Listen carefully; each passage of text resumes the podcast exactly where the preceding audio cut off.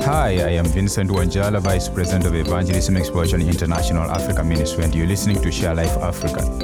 Why is it important to memorize scripture? Honestly, there are too many reasons to list in this short minute. But one of the key reasons is because it changes us from the inside out.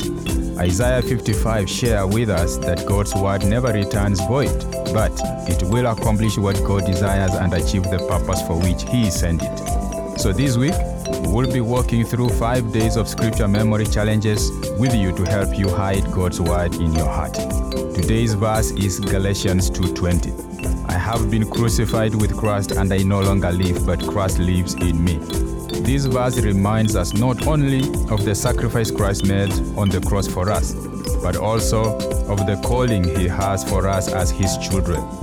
We live for Christ, and we have the privilege of sharing the good news of what Jesus did for us with others. To join us for this week's scripture challenge, download the verses at sharelifeafrica.org.